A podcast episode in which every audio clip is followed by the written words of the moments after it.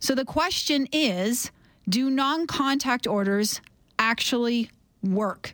Joining us is Professor Doug King from the Criminal Justice Department at Mount Royal University. Do court orders actually protect women? We're talking about no contact orders or what are often referred to as restraining orders.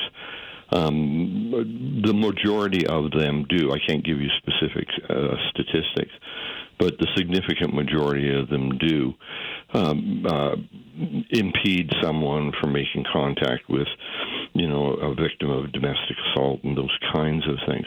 What we do hear about, though, are the ones where, in, as in this case, where uh, the person that has the restraining order placed upon them violates the restraining order and ultimately does some really, in, you know, uh, commits an offense, and in this case, kills someone. And those are the ones that we hear about most. So you're saying, in in large part, restraining orders do work, and it's when they don't work that we hear about them because they end up in tragedy that overtakes a community, a school, and a city like this. Mm-hmm.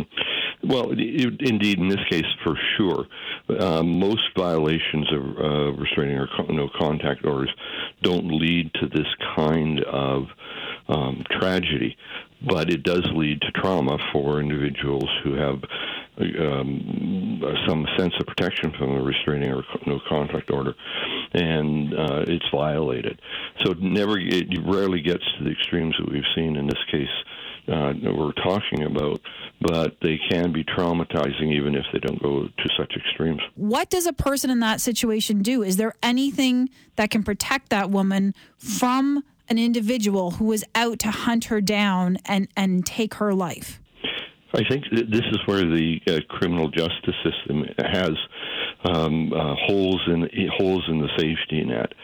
Um, oftentimes, people expect that if a no contact order or restraining order has been imposed, that the police are going to be providing an umbrella of protection for the individual who has sought and, and secured the no contact order or restraining order.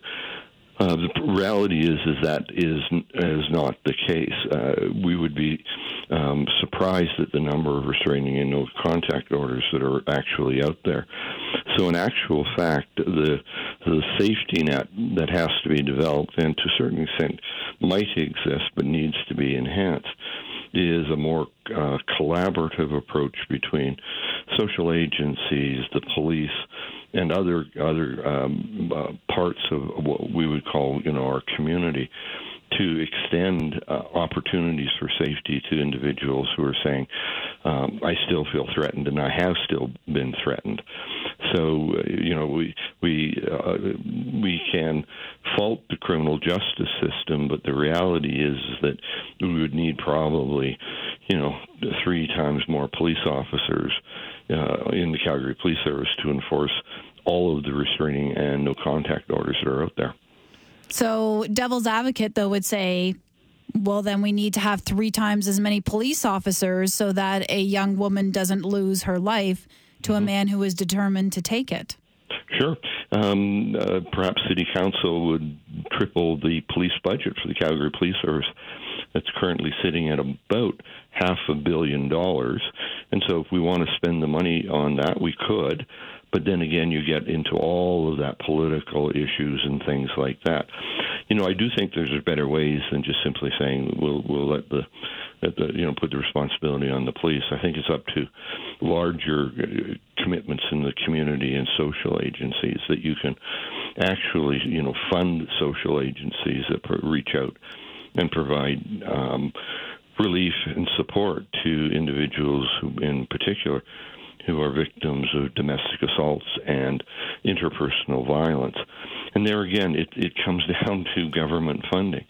Uh, I bet you if you went to every social agency that currently provides that kind of protection, they will tell you that they're absolutely desperate for funding.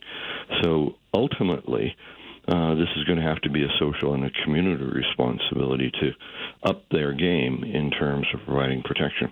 We're speaking with Professor Doug King from the Criminal Justice Program at Mount Royal University because what people have said to us is, why can't this person just sit and rot in jail mm-hmm. and wait for a trial and then the woman w- would have been protected? So why yeah. not? So from the time uh, of the original uh, criminal uh, event in which the individual faced a criminal charge, and I believe it was a sexual assault, uh, where the individual was uh, was char- was arrested and then charged. Because of the nature of the offense, um, he would have been brought before a judge if for the judge to determine whether or not the individual should be released on bail. Um, now, under the Canadian Charter and Rights and Freedoms, bail is presumed to be granted unless the Crown can make an argument to the judge that the bail should not be uh, granted and the individual would be kept until trial. So that obviously didn't happen. So the Crown did not was not successful in making that argument. So that then would mean an individual would be released. Now the individual in question violated the no contact order twice and would have then been brought up before um, a judge once again. And again, we'd have to go through the same process. The Crown would have to make an argument, the judge would have to agree to it, and so on. Um, the so from the time of the original charge to the time ultimately that they may end up in a court of law uh, have guilt or innocence determined could take up to 18 months uh, to get to, to get into a court uh, just simply because, again, number of judges, number of courtrooms, and, and those kinds of things that really slow down the justice system. Um, we have un, under the uh, the uh, Supreme Court, these things have to be tried uh, tried within 30 months of time of charge and that's a long time. That's two and a half years. Mm-hmm. Um, and speed it up. Uh, federal government of Canada needs to appoint more judges. Uh, provinces have to build more courtrooms. We have to hire more crown prosecutors, and all of that. Um, so that that's the that's the dilemma facing facing the criminal justice system. This is so frustrating, Professor, because you're telling me we need more money and resources in social programs. We need money and resources for policing. We need money and resources for justices and criminal spaces to actually hold the trials. So, Where's the money?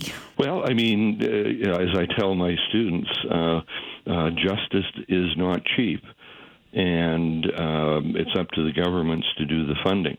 Um, we've gone through probably two decades of all levels of government trimming, uh, uh, you know, uh, not appointing enough judges, or the, black, the backlog of appointment of judges is startling.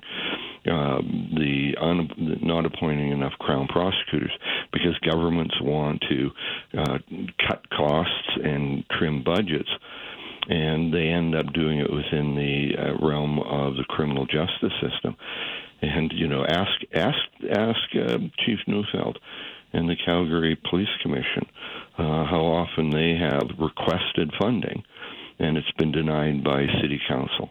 Uh, so the responsibility ultimately lays at the feet of our elected officials. If we demand justice from them, we're going to have to pay for it. And they can't keep on cutting back on it as they approach elections and things like that.